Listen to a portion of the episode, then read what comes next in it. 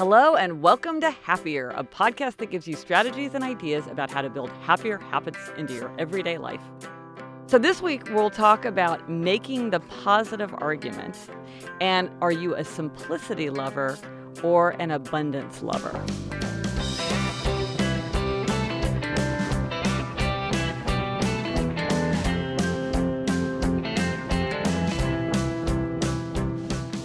I'm Gretchen Rubin, a writer who studies happiness, good habits, and human nature. I live in New York City, and talking with me is my sister, the sage, Elizabeth Craft. And I'm going to use my intro to plug Gretchen's new book about habits, Better Than Before, which I guarantee will make you change your life. Oh, what a nice sister. Buy it. Let's have an update on updates. If you remember in episode two, we talk about the idea of updates, which was an idea my mother had, our mother. And we've been getting a ton of emails about it and tweets about it and voicemails about it. So you want to discuss? Yeah, it, the, idea of updates is my, my mother had this insight that when you know what a lot about what's going on in someone's life, you have a lot to say. But when you rarely see someone, you just say, "What's going on?" "Oh, nothing." "What's new with you?" "Oh, nothing."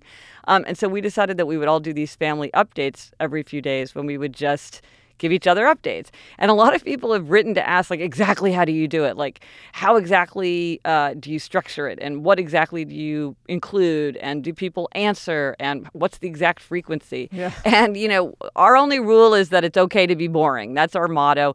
Um, we do it very loosely, just kind of every couple days and you just sort of throw in anything you want. Sometimes it's long, sometimes it's short. And we almost never answer each other, which is such a relief. So it's just fun to see it, but you don't feel any pressure to actually respond. Yeah, and I would say if you're a bigger family and you have a few people in the family who are lazy about responding, don't nag them about it. Just let them not respond and whoever you know, is into it can do it. And I guarantee those people still like getting those updates. And I and I, we've heard from a lot of people saying that they were really intrigued with it. And so let us know if it works for you because this idea of update seems to be something that's catching people's fancy. Absolutely. Okay, Elizabeth, let's start with a suggestion that you can try at home. And this week, our try this at home tip is to make the positive argument. What does that mean exactly? I sort of know what you mean and I sort of don't. Well, so there's this funny thing about the way our minds work. You could kind of call it the phenomenon of argumentative reasoning. And it's when we decide that we want to argue some thesis to ourselves, some proposition. We're really good at marshaling arguments. Like we're really good advocates. But the funny thing is, is that if you were to argue the opposite to yourself, you would be just as effective. Ah. And I use this idea of make the positive argument when I find myself like making almost like accusations. Like I'm not, I never, I'm not getting enough work done. So if I think, oh, I'm not getting enough work done, then I think of all the reasons why I'm not getting enough work done. But then if I say to myself, wait a minute, I'm getting a lot of work done, then I can feel all these new examples crowding into my head. It's almost uncanny how it works. Like, and I often do this when I'm feeling resentful of my husband or something. So I think right. to myself, oh, Jamie never helps us get ready for trips. And then I think, wait, I just try to make the argument Jamie does help us get ready for trips. And then I, I think of all these examples then when I'm making that argument things he has done to get ready that you just don't consciously think about. Right, because if you argue one thing, you, are full of examples and you think, oh, I objectively arrived at this conclusion. Oh, look at this. I have all these points on my side that prove that I'm correct. But then if you just flip it over and try to argue the other side, you can come up with just as many arguments that way. Yeah, I find myself using this with telling myself, I'll often tell myself, oh, I'm such a bad mother because of this, that, and the other thing. I didn't do this. I didn't do that. But then if I think, well, how am I a good mother? Oh, well, I drove around, you know, for hours getting the right party favors for the gift bag because I knew Jack cared about having Darth Vader Pez. Uh, you know, then I go, well, I'm not such a bad mother. So I, I totally get what you're saying. It's like, how much of my disposable income have I dedicated to Star Wars? yes. Oh my gosh, yes. can't even think about that.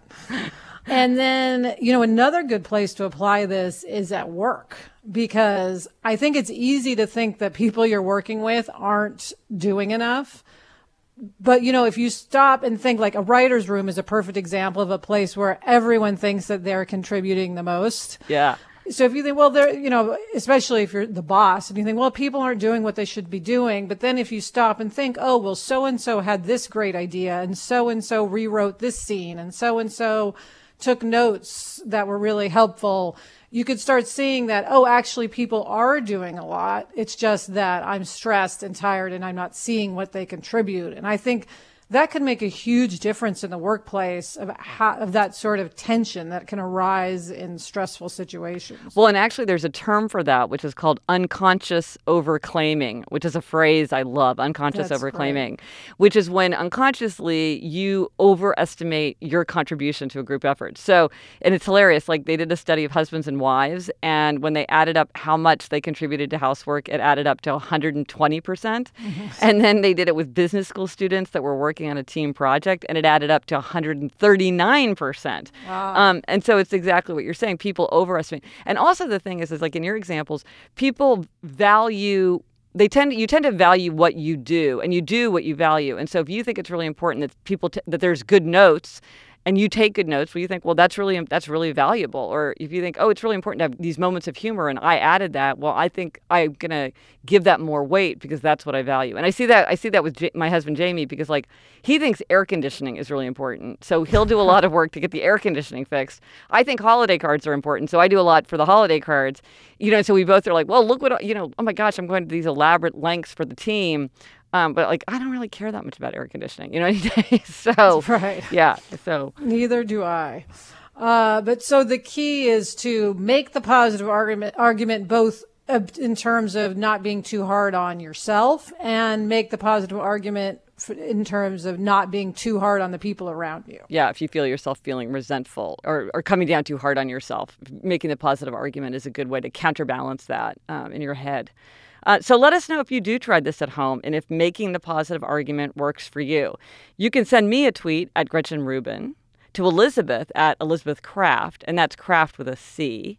Connect with us on the Gretchen Rubin Facebook page or drop us an email at podcast at gretchenrubin.com. Or each week I put a uh, blog post on my blog that goes with each episode um, where I put links and photos and all that kind of thing. So if you want to comment, you can comment on uh, gretchenrubin.com. And don't worry if you forgot everything we just said uh, or didn't write it down because it's included in the description of the podcast. So you could just look for it there. Noom is the habit changing solution that helps users learn to develop a new relationship with food through personalized courses. Based in psychology, Noom teaches you why you do the things you do and empowers you with the tools you need to break bad habits and replace them with better ones. Because everyone's different, Noom adjusts to your lifestyle. They teach you the psychology behind the decisions you make and then help you keep track of everything from workouts and steps to analyze your diet and recommending healthy recipes. Noom also connects you with a personally assigned goal specialist and a community of other Noomers, so you have all the support you need to empower your change. Gretch, you know, I love Noom. I love all the tools it has, especially the step tracker and the weight tracker. I rely on those every day. Yep, you don't have to change it all in one day. Small steps make big progress. Sign up for your trial today at noom.com slash happier.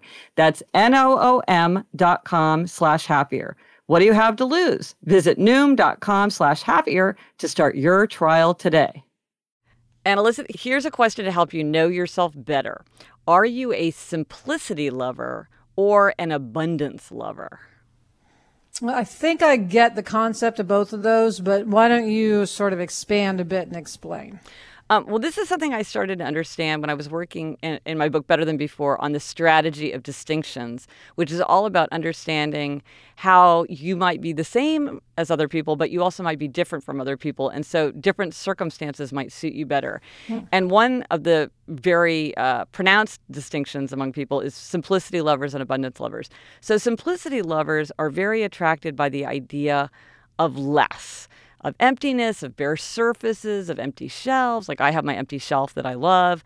Uh, fewer choices. Um, you are a simplicity lover extraordinaire. Yes, I am. Like I get overwhelmed if there's if there's too much stuff or too many choices or, or like yeah, I like simplicity. But then there's abundance lover and they like more. They like overflow. They like choices. They like, you know, a full pantry. Um, they like to have more than enough. They often enjoy collecting things. You know, they're the ones that want ha- to have like five different kinds of toothpaste, you know, because Yeah. they're like, I want to just like, why not have a choice? Uh, so, what do you think you are? Are you an abund- are you an abundance lover or simplicity lover?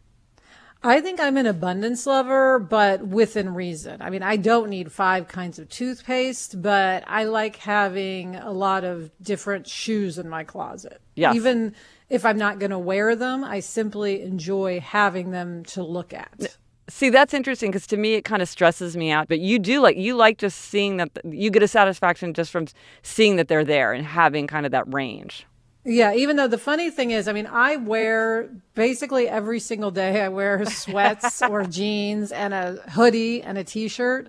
Um, Yes, you do. Believe me, my husband would like me to throw out all, I have about 12 or 15 hoodies. Here's the thing: you're actually wearing jeans though, and I'm wearing yoga pants. So at least you're actually wearing. Well, I wear sweats too. But I like having nice clothes in the closet that I could wear. It makes me feel a little bit more luxurious to have some things. It's like I say, I like having things in tissue paper because it's feels luxurious to me. But at the same time, it's not like I want to fill my house with tchotchkes. You know, some people like to have a hundred figurines. Right. You know. But I but I think I remember you saying that you wanted like another set of china. Like to me, I would never. I like. Why would you have more? It bothers me that we have, you know, what we have. I wouldn't want to get. Yes. It. But you, but to you, that you're like that would be nice. Yes, even though, for instance, I don't even use China, I, I like the idea. You know, like I'm getting a new job, and I think, oh, I think for my job, I'm going to buy myself, a, you know, a few mugs in this China, because I like the idea of expanding my China collection. There's just a feeling. I mean, I think it is the abundance feeling. It makes you feel safe and like you have everything you need, and you don't want for anything. Um, whereas if it's too pared back for me, it just feels a little bit too sparse and, uh, you know, as if things are lacking. Well, and this is what's interesting because somebody emailed me, and, and I thought that this because a lot of times simplicity lovers and abundance lovers tell each other they're doing it wrong. Like simplicity lovers are like get rid of everything, and um, abundance lovers are like you know we need to spruce this place up. Um, Right. and, and this this abundance lover emailed me and said like if I see a lot of empty surfaces and empty shelves, it makes me almost panicky because I feel like it has to be populated. Like it requires it like it needs action from me to kind of design it and fill it and and make decisions about what it's going to be. So like you say, it's for them it's almost stressful when it's too or you know or you feel like you're too close to the edge of running out of things. And so eh, so again, it's not that there's one way that's right or wrong. A lot of times we want to tell each other that we need to change or that we're doing it wrong, but it's Right. what what circumstance makes you feel at peace and energized. I feel really energized when I get rid of stuff, but I know that like other people don't feel that way. Yeah, so really it's about with this know yourself better, it's almost better to think about well what are the people around you so that you're not all just constantly in conflict with one another and if you like simplicity and someone else likes abundance just let it be and quit arguing about it and if it's your spouse well then good luck. Yeah.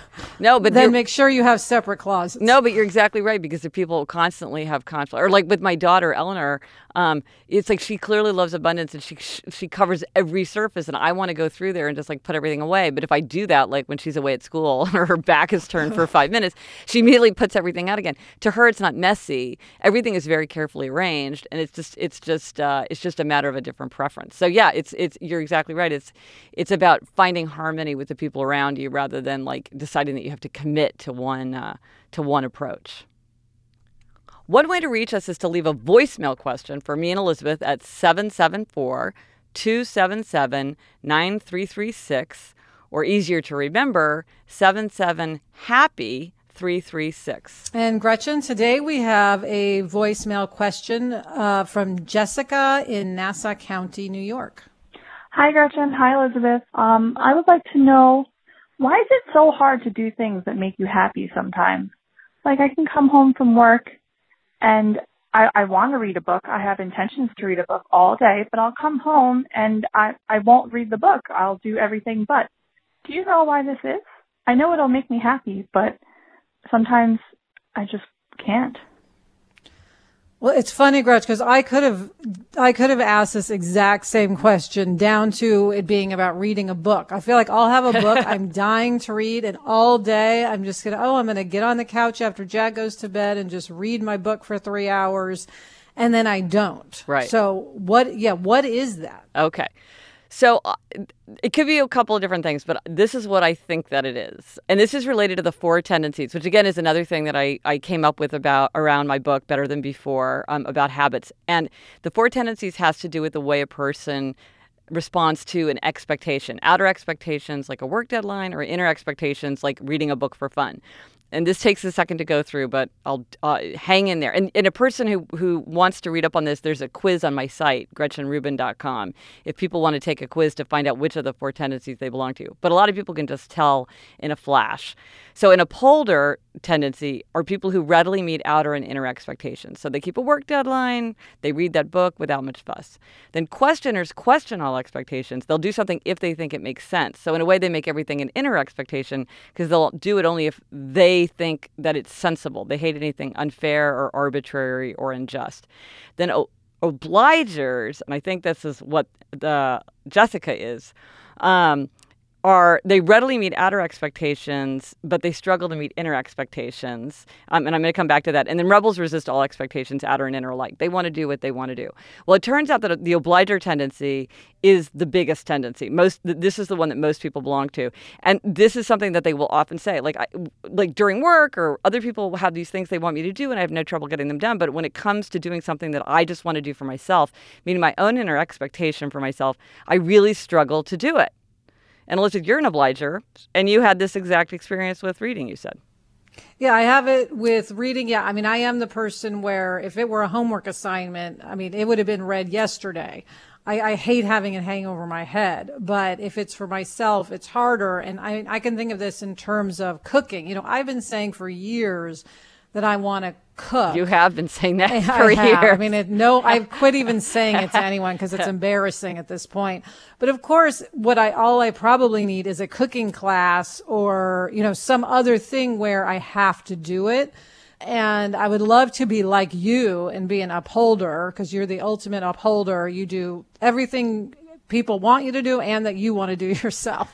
Well, here's the thing. I mean, but but you put your finger on it when you said like take a class or whatever, because the key element for obligers is to create some kind of system of external accountability. And once there's external accountability, then they have no trouble meeting that expectation. So, for instance, what could you do? What could Jessica do to read a book? Join a book club where you're really expected to read the book. By the way, she could even probably, if it's just some specific book she wants to read herself, is tell her office mate, hey, I'm going to read this book tonight and let you know if it's good. Yes and then she would probably read it just because somebody was in her mind waiting to hear how the book was. Absolutely. Or she could if she had a family or like like a little kid, often obligers can do something if they feel a duty to be a role model for others. So you could say something you could say to yourself something like, "Well, I'm going to sit down and read on the couch because I want my children to see that reading is a valuable thing and I want to model that behavior for them." Great idea. This is the thing about obligers. It's all about that external accountability. And obligers are so ingenious at thinking of ways to build that in. And so instead of just trying to change your sort of your attitude and make yourself decide or want to read the book more. Just figure out, plug in some kind of system of external accountability, and it works. And one thing people can do is sometimes it's helpful to be in a group of, because a group gives you that kind of external accountability. And on my site, GretchenRubin.com, there's a starter kit if you want to start a group for people who are going to hold each other accountable. And it could be for anything you want. You know, it could be for any kind of habit or any kind of behavior. It's just like just knowing that someone is going to be holding you accountable then allows you to follow through with that behavior. Yeah, I mean, I have a friend who's got an accountability partner, and what she's answering to is, you know, did she uh, get a massage, or, you know, buy a new outfit because she has trouble doing anything, you know, for herself. You can have an accountability partner for anything from exercise to uh, you know, a date night. I mean, it might sound silly to hold yourself externally accountable for something like having a massage, but it's actually very wise because for an obliger, that's really, really hard to do. They need that external accountability. So you just plug it in and then you're fine. Okay, Gretch, it's my turn this week for a happiness demerit. And this was one that I think everyone is going to relate to. Ah. Uh, and it has to do with sunscreen. Uh, okay, say no more. Uh, yeah, I'm, right. I'm in. I'm in. Demerit. It's we all well, look. I live in LA, so sunscreen is really important when you live in LA, and especially now that we have no winter at all. Uh, and what I find is I am constantly under applying sunscreen both to myself and my son. Yeah. And it's not that I don't care about it because I do, but I'll have this internal debate going on like, should I put on sunscreen? Is it not necessary to have sunscreen? Well, it's cloudy. Can you really get burned through the clouds? You know, et cetera, et cetera. And, you know, recently we were on vacation and I didn't put enough sun, I didn't reapply Jack's sunscreen. And then I spent hours worried that he had gotten a burn. And then, you know, and it's just, why didn't I just put on the sunscreen every single time and reapply when necessary? Uh, because I spend so much time feeling guilty about not having applied enough sunscreen. It's just ridiculous. Well, part of it is it's just kind of it's sticky, it's a pain. If you're doing it to a little kid, they're like squirming. If you're doing it to yourself, I just don't like the feeling of sunscreen. I know. I mean, I wish if anybody's got any good ideas for like excellent sunscreen because Yes. maybe there's some kind of magical product that makes it easier to put on, but it's just it's just uh, yeah, but you're right. I mean, it, it's it's easier, it's less draining to just do it than to not do it and let yourself off the hook and then fuss about it. Yeah, and then if you think about it, like the long long term, it's so important that it's worth just doing it now and not feeling guilty about it. So I so you know my goal is to from here on out just put on sunscreen myself and anyone else who needs it, at, you know when necessary and and quit thinking about it all the time.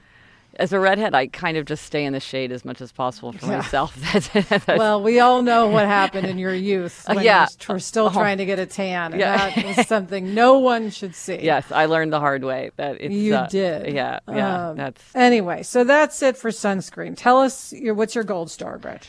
Well, I want to give a gold star to this government program. It's uh, in the United States, but I think other countries have similar programs um, that speeds you through security. Like I hate security lines, and I heard about this thing TSA PreCheck, which is it's very confusing the nomenclature here because it's I think I think if I understand it correctly, the domestic program is called TSA PreCheck, and the international program is called Global Entry. But then they ask you for your known traveler ID. Anyway, I'm not 100% sure that I have the wording correct, which drives me crazy, by the way. But um, this is this program, and it is a pain because you have to go in and have your fingerprints done and be examined. And but it's very it's a very cursory appointment, but you do have to show up in person. And in some cities, that's harder than others. I'm lucky; I live in New York City, so for us, I didn't even have to go out to the airport. I think in a lot of cities you go to the airport, but in New York City, I could do it just like a in in the city on a short trip on the subway. But it's one of these things where for a little bit of effort that you plan in advance and can kind of organize in your day, then you bought you just get gigantic gigantic benefits. So, what is the pre-check? What what what, is the upshot? So in most airports now, or major airports, there's a special line. So you don't, when you go through security, the line is much shorter. You don't have to take off your shoes. You don't have to take off a light jacket. You don't have to take your laptop out, which is huge for me because, as you remember, I had that searing traumatic experience where I left my laptop behind in a security bin as I was going through security, and uh, and I, it was a miracle. My I stomach gets. in I know. I got it back. It was amazing, but it was white. It was in a white bin. I just walked right away from it. So anyway, so now I'm very paranoid about leaving something. I get very flustered in those lines. Like I want to be so fast, and I do too. You know, am I going to leave my ID behind? And where's my boarding pass and all that? So TSA PreCheck just makes you just zip on through, and then. Uh, because I've been on my book tour and I came in through internationally, it's just this very short line where it's kind of a self serve kiosk where you can go through. And there's just nothing as deeply satisfying and gives you such a feeling of gloating as just zipping through a line like that. And so I really urge people to take uh, do a little bit of research to see if in their city it's something that they can do because it's one of those things where for a little bit of inconvenience one day, you could save yourself a massive amount of inconvenience down the down the line. I could honestly say that if you had, if I had the global entry, I would be more likely to go to Europe than I am now, because the airport is such a hassle. Well, you just stand you stand in one line for 3 hours one time and that like for the rest of your life that's what you th- that's what you're expecting. That's the negativity bias that we're very much more influenced by negative events than by positive events and they stick in our memory better so you have one negative event like that and you're right. It just sort of makes you feel like uh, it's going to be a huge pain every single time even if that's not true, even if it was just one time, that one really inconvenient it sort of dominates your imagination. Yeah, I'm going to turn this gold star into a try this at home for myself. Oh, good. No, do it. You'll be so glad. I've been telling everybody to do it because it really is. It's it's it's completely worth the effort. TSA PreCheck Global Entry. Give it a shot. And that's it for this episode of Happier. Remember to try this at home. Make the positive argument. Let us know if you tried it and if it worked for you. Thank you to our producer, Henry Molofsky. And as always, thanks to Andy Bowers and Laura Mayer from Panoply. And as Gretchen mentioned, each week on her blog, GretchenRubin.com, there's a post that recaps what's in the episode. So be sure to check it out and comment there. And also, our friends at iTunes have created a one stop page where you can subscribe to this podcast and find e versions of all my books. One of those books, Better Than Before, is out now and comes highly recommended from myself. that, thank you, Elizabeth, for that plug. Um, and so that's easy to remember. It's itunes.com slash Gretchen Rubin. And they also said some, uh, some unbelievably nice things about my work there, uh, which I very much appreciate. Um, and of course, you can also subscribe to this podcast in Stitcher or any other podcast app by visiting panoply.fm. Until next week, I'm Elizabeth Craft. And I'm Gretchen Rubin. Thanks for joining us. Onward and upward. This podcast is part of the Panoply Network. Check out our entire roster of podcasts at itunes.com slash panoply.